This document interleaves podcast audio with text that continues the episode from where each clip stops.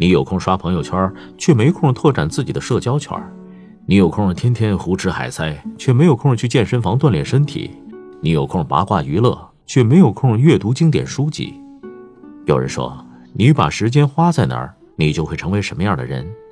格局高的人会把时间重心安排在能自我成长的事情上，能掌控时间的人才能掌控自己的一生。我们进入了一个全民娱乐的时代，不管自己身上有多少烂摊子没收拾，我们只关心明星又出了哪些丑闻，出轨队谁又得了一分，家暴队谁又迎头赶上，郑爽胖了，郑爽瘦了，郑爽又放飞自我了，某个小鲜肉又换发型了，明星的风吹草动成了我们每天的谈资和乐趣。各种婚恋节目、改编电视剧，为了收视率不断的拉低底线。记录慰安妇幸存者的严肃纪录片《二十二》，甚至被截图制成了表情包。各类娱乐新闻占据了我们大部分的时间和注意力，所有严肃的话题和思考都被用娱乐化的方式对待。蒋方舟曾说过，在这个时代，文化变成了一个看似非常喧嚣，但其实非常沉默的事情。看上去人人都在发表意见，朋友圈和微博永远不缺热门话题。但你会发现，大家关注的信息越来越肤浅，越来越趋向统一，没有人关心真相是什么，人们只愿意相信他们希望的真相。尼尔·波兹曼在《娱乐至死》里写过这样一段话：一切公众话语日渐以娱乐的方式出现，并成为一种文化精神。我们的政治、宗教、新闻、体育、教育和商业都甘心情愿地成为娱乐的附庸，毫无怨言，甚至无声无息。其结果。使我们成了一个娱乐致死的物种。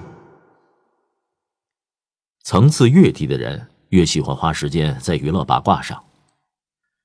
越来越多的人患上了网络依存症，对各类娱乐新闻上瘾，产生依赖，人云亦云，附和随风，沉溺在虚拟的世界中不能自拔。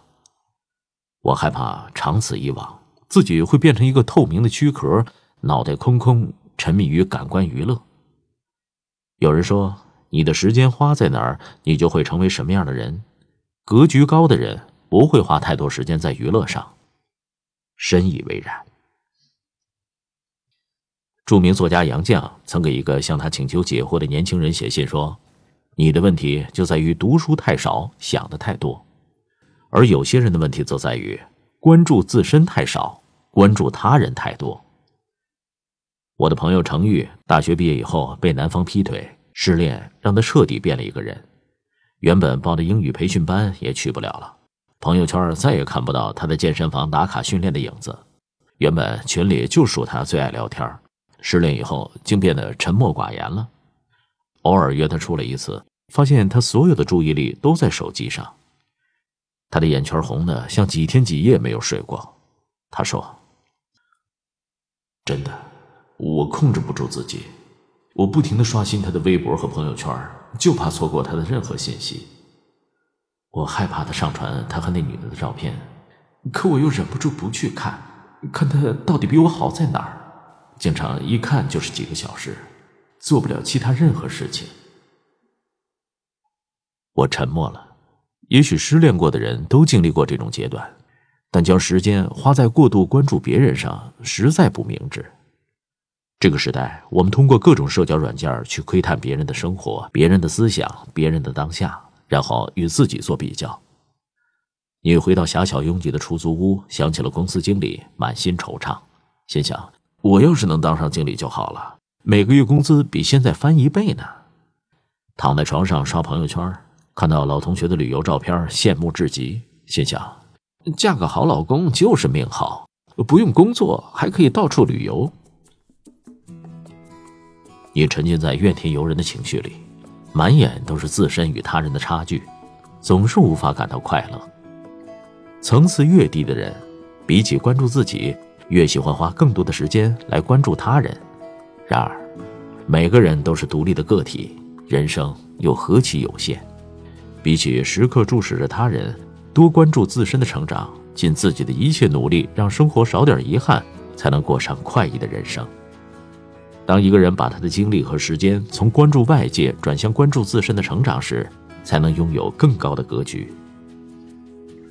假如你在森林当中看到一名伐木工人，为了砍一棵树，已经辛苦工作了五个小时，精疲力竭却进展缓慢，你当然会建议他为什么不暂缓几分钟，把锯子磨得更锋利一点呢？对方却回答：“我没空，锯树都来不及，哪有时间磨锯子？”这像不像舍本求末的你？我们每天都有大大小小的事情需要处理，总有忙不完的感觉。其中那些鸡毛蒜皮的小事儿占用了我们太多的时间，让我们无法集中精力去关注那些更有重要价值的事情。你有空刷朋友圈，却没空好好规划一下自己的职业生涯；你有空沉迷于不费脑子的网络小说，却没空阅读经典书籍；你有空聊娱乐八卦，却没空管理一下横向发展的身材。层次越低的人，越喜欢花时间在不重要、不紧急的事情上。有句古话叫“工欲善其事，必先利其器”。只有将时间花在磨练自己，从身体、精神、心智到待人处事四个层面，才能增进个人产能，累积其他修养的本钱。高效能人士的七个习惯里说，人生最值得投资的时间是用在磨练自己上。这种修养的功夫完全得靠自己，旁人无法越俎代庖。因为它属于重要而不紧急的事儿。美国管理学家科维提出了一种时间管理理论，把工作按照重要和紧急两个不同维度来进行划分。我们的事物基本上可以分为四个象限：一，既重要又紧急；二，重要但不紧急；三，紧急但不重要；四，既不重要又不紧急。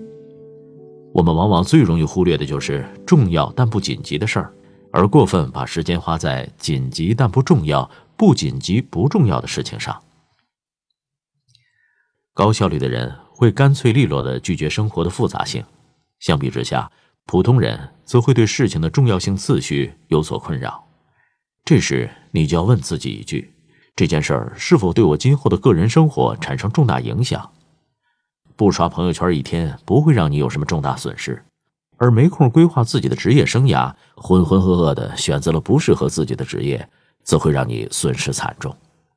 不刷网络小说，也许会让你少了一个娱乐项目，但长久不进行深度阅读，则会让你越来越缺乏独立思考的能力。有人说，你天天这么忙，才是你做不成大事的原因。唯有将时间的重心安排在重要的事情上，才能拓展自我成长的空间。在作家周冲的文章中看到过这样一段话：当你的时间不再用于深度学习，当你的注意力被他人瓜分，当你只看综艺和电视剧，当你在群体当中待的时间越来越长，当你执行力越来越差，当你评价他人的次数越来越多，当你抱怨越来越频繁，当你回想往事的频率越来越高，这时。毁灭就已经发生了。如何分配你的时间，取决于你自己。罗振宇说：“未来在时间的这个战场上，有两门生意会特别值钱。第一，就是帮别人省时间；第二，就是帮别人把省下来的时间浪费在那些美好的事物上。能够掌控时间的人，才能掌控自己的一生。这座城市。”一半人在拼命，一半人在认命，一半人在抢时间，一半人在耗时间，一半人在燃烧青春，一半人在虚度青春。你愿意做哪一半的人？共勉。